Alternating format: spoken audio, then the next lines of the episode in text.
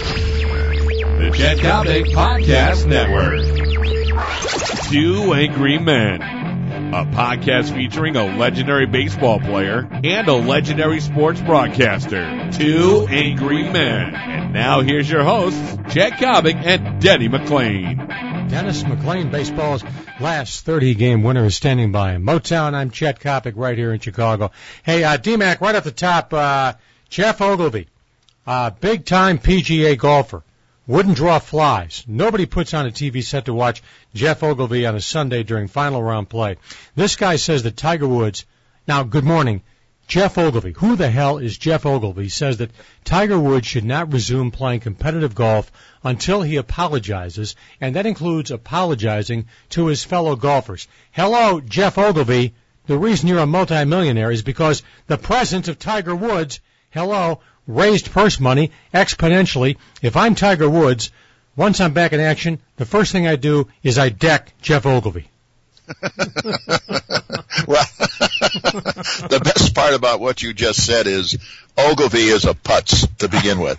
I mean, and you know, listen, Ogilvy's a pretty good player, as we all know, but he, there's no excitement in him. Anybody can put a pair of pants on and a t-shirt, and if you practice long and hard enough, you can be a Geoff Ogilvy. Boring, slow, uh, meticulous like a mechanical robot arm. I mean, anybody can just walk down 18 holes of the fairway every time you go out there, but there's only one Tiger. There was only one Nicklaus. They carried a special charm with them. They carried a special action with them. Arnold Palmer, will we ever forget Arnie and his army and all of the other things that Arnie brought to the ta- Arnie brought to the table?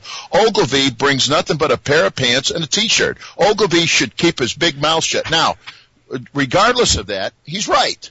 I mean, uh, you know, nobody's bigger than the game, but as you pointed out, the, the game has gotten much more successful financially. Yeah, and, and that takes me right into somebody else. Jerry Kelly. Who's Jerry Kelly? It sounds like a South Side Irishman in Chicago who owns a bar. No, folks, this Jerry Kelly is on the PGA Tour. And guess what Jerry Kelly said? You know, these guys have really become horses' asses. Jerry Kelly, that you talk about a legend in his own mind. I don't know if Jerry Kelly's ever cashed a check at anything other than maybe at the local Shell station. Jerry Kelly says Tiger Williams or Tiger is not the sport. Under no conditions is he considered What? the sport of golf. What is wrong with these guys? Listen, the only guy that's got a legitimate bitch in this whole thing is a guy by the name of Parnevik.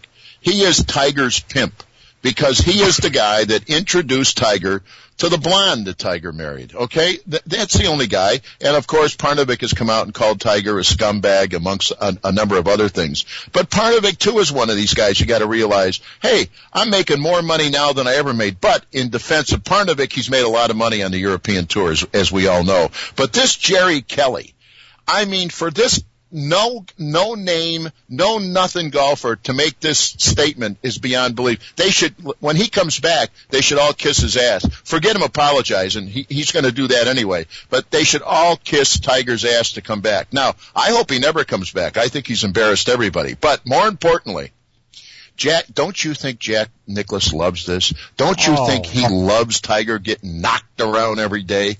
Don't you think Jack Nicklaus is not pulling for Tiger to win four more majors? Jack Nicklaus is the farthest thing in the world from a fan of Tiger Woods. I'll Hmm. guarantee you that. Hey, my friend, uh, you know, having played competitive sports to the level that you played, baseball's last 30 game winner, I've wanted to ask you this, involves pro football, for six days.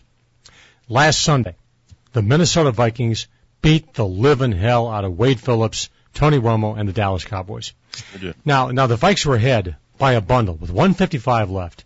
Number one, why does Brad Childress still have Brett Favre on the field? And number two, here is Favre who's already thrown three touchdown passes. Denny, he's going vertical downfield to uh, one of his wideouts for a fourth touchdown pass. In my opinion, that violated the unwritten code of sports, which to Coppock and I think to McLain has always read as follows. You can beat me, but you don't rub my nose in it. You don't make me look bad. And that's exactly what Brett Favre did. You know, uh, you know, to some degree, I agree with you, but this is a playoff game, and Brett is trying to be this creation that everybody thinks he is. Yes, he's 40. You got to take your hats off and salute him for being 40 years old and playing the way he has. He's having his his Listen, I believe he's having his career year of his entire NFL season. I have more respect for him this year for some reason than I've ever had before. I always thought he forced the ball. I never thought he was this great quarterback. He always threw the ball well, but he liked to throw it when there were four white jerseys. He was wearing the blue jersey, and there was only one blue jersey standing around the guys with the white jerseys. I, I never cared for him in, in that kind of a situation. I just believe he forced the ball too much. But if you're talking about sticking somebody's nose in it when you're three or four touchdowns ahead, you know, whenever I hear that, Chet, it's a bad story for one reason.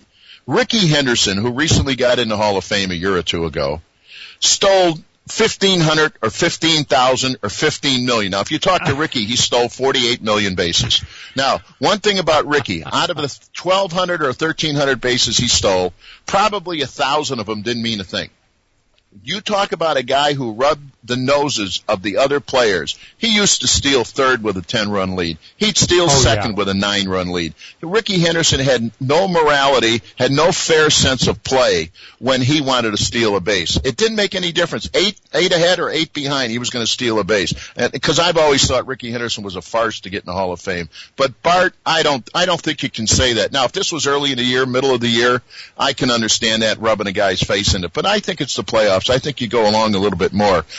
On top of that, I don't think Bart knows it.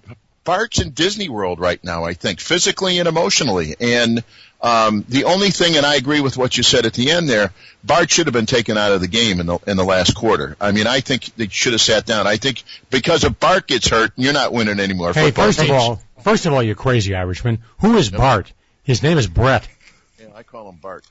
All right, now, now, now, here is a different angle. Denny, you're a Chicago guy.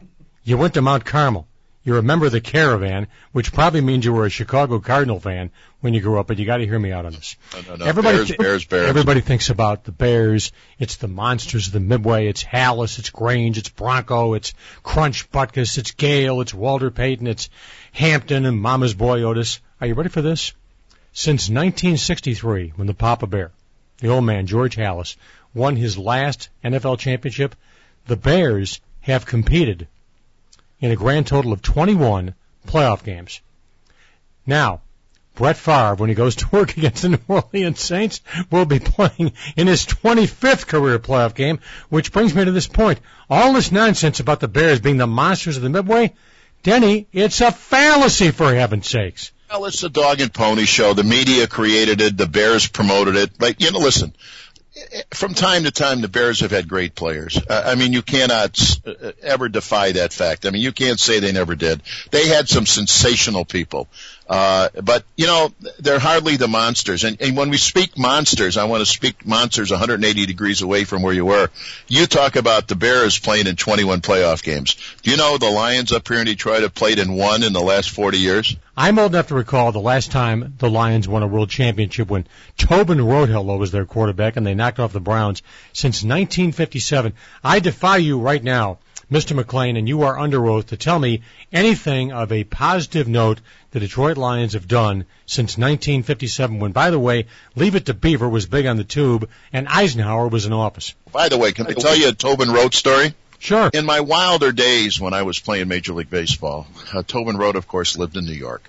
And uh, we went in there during the middle of the season. We had a big streak going on in '69. Uh, we were still in contention in '69, and I walked into the.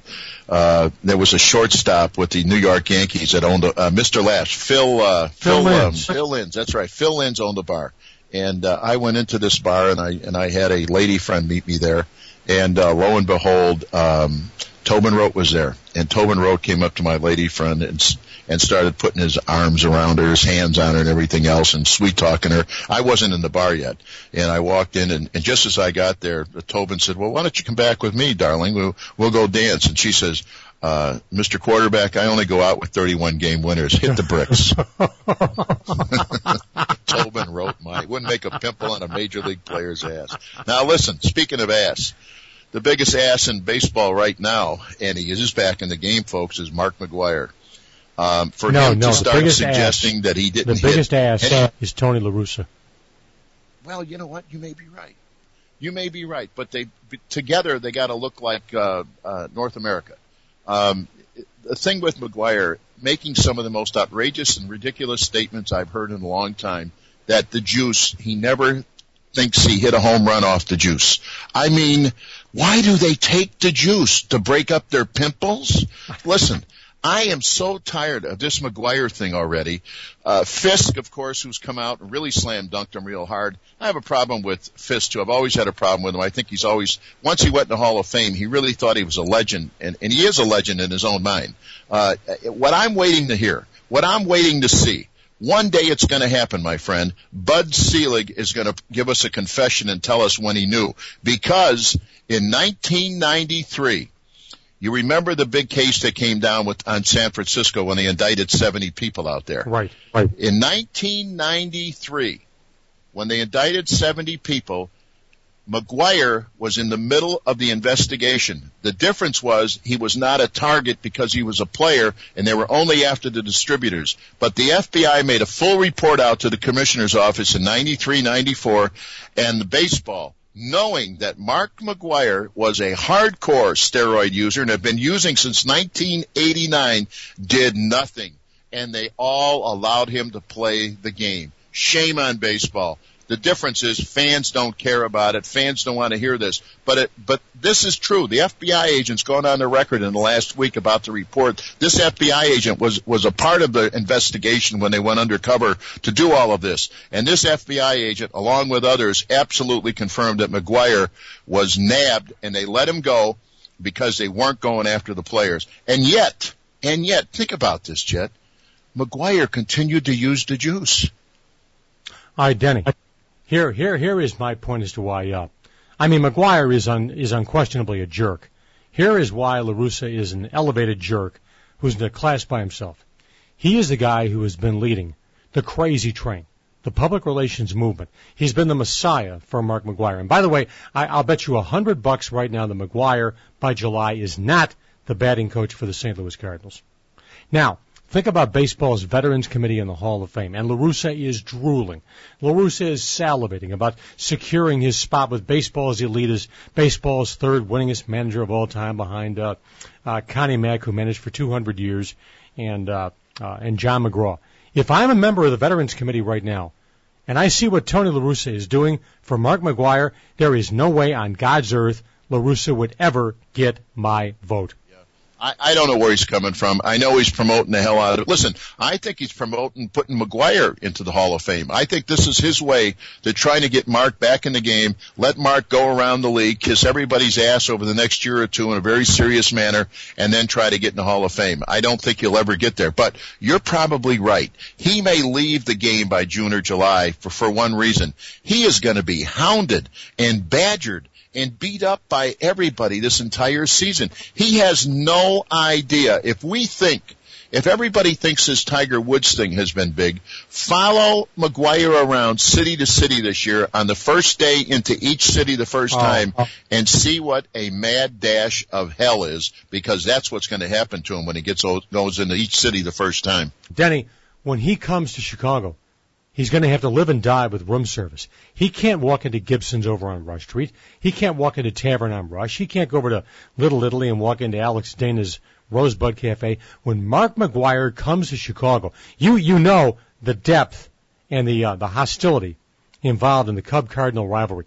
McGwire, in my opinion, is going to have to have security when he comes to Chicago, and there's going to come a point in time when McGwire is down in uh, Florida for a training camp of the Cardinals.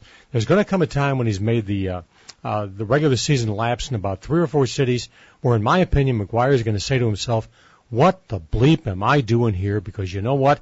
I thought I thought I could escape the posse, and you know what? The posse will never let me escape. I guarantee you. I'll bet you a hundred bucks he will not be with the Cardinals as their hitting coach by the All Star break. You know, you talk about Chicago, folks, but I want to tell you something. There is nothing in the world worse than New York and Philadelphia. Yeah. He's yeah. got to go into both cities. Ladies and gentlemen, that's when he will leave the club or or he won't go into New York and Philadelphia and stay home for that trip. But I'm going to tell you, he goes into either one of those cities, look for him to commit suicide that weekend.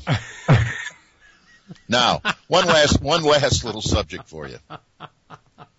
The NFL Players Association is getting ready to do something stupid again. Uh, you know, they elected this new guy to be the new uh, uh, head of the organization.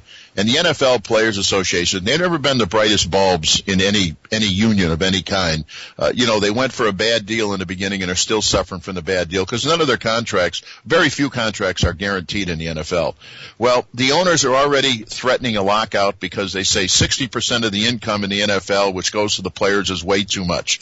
And the owners, of course, always want to try to take back what what they take back. But if the NFL players push this, and, and, and listen, they will eventually get down to negotiating. But if the NFL players push this like they have in the past, like baseball did, and you miss any NFL games, folks, I got news for you. The NFL is always going to be there in some form, one way or the other. But those player reps, they'll all be gone. That's what happened in baseball. It happened in basketball. It happened in hockey to some degree.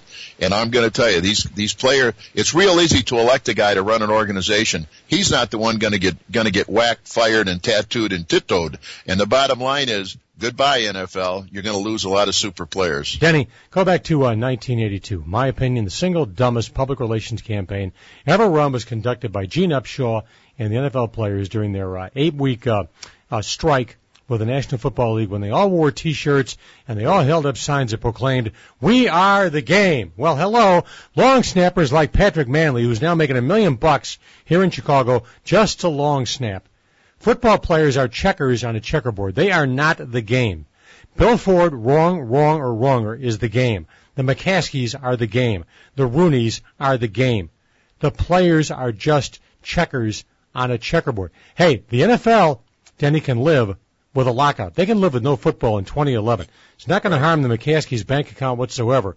But the players have their backs against the wall, but as we, as you, as always, they don't realize it. NFL Players Association, which just has never learned anything from Marvin Miller, despite the fact they tried to get Marvin Miller uh, involved at one time. They just don't get it. And what they don't get is the following, folks. And Chet has said this any number of thousands of times. If it wasn't for gambling, there would be no need to have the NFL, folks. There wouldn't be an NFL. No one would even think about the NFL. My God, can you imagine we'd have to walk, watch hockey during the winter? You gotta be kidding. well, Denny, now that we have thoroughly embarrassed ourselves once again, I would suggest that we get together in, uh, in seven days and one, resume our pounding of Mark McGwire, because you know what? It just kind of brings out good feelings and good vibes in me just to pound lumps on Mark McGwire because in truth, I think he's the kind of guy I'd like to deck if I if, if I could do it and wouldn't you know get mortally wounded. Well, the phoniness of the of the crying and what have you stunned everybody. But lastly, uh, let me uh, say this: uh, it has certainly proven to be that Mr. Canseco has been one of the great truth tellers of all time in the game of Major League Baseball. And now, despite the fact McGwire denying the fact that Canseco injected him, who the hell would believe McGwire? McGwire has got about one inch of, of veracity in his entire body right now. And what he should do? Go jump off the bridge. See you, Mark. You know what? You know, kind of interesting. Denny, do you realize 30 years from now, there are, uh, young people right now who are in their, uh, uh, oh, shall we say adolescent stage, who are going to be so-called historians? They are going to be calling Jose Canseco who's not exactly, you know, uh, Prince Charming or uh, the leader of your local Boy Scout troop. 30 years from now, Jose Canseco is going to be looked upon as this guy who had the guts to stand up when nobody else would. Who'd have thunk it? But he's always going to be known as a scumbag. I'm telling you, there is no way he can ever get over his reputation. He will always be known as a bad guy who went, you know, it's just like the guys in the police department, uh, you know, they hide behind this blue wall, they say. Uh, you know what? Baseball players have been doing that for a thousand years too with some of the things that go on behind closed doors in baseball. Jose Canseco not only went outside the wall, but he walked right through the wall and said, ladies and gentlemen, listen to this story and they're all going to deny it, but it's the truth. And who, who has lived long enough to be totally vindicated with his book, Jose Canseco, yet he still only sold about four copies. This, of course, has been Two Angry Men featuring uh, Motown's own Denny McLain by way of Chicago and uh, Chet Coppock right here in the Windy City. Children, we will talk to you in seven days. Mr. McLain, you have yourself a marvelous, marvelous weekend, buddy.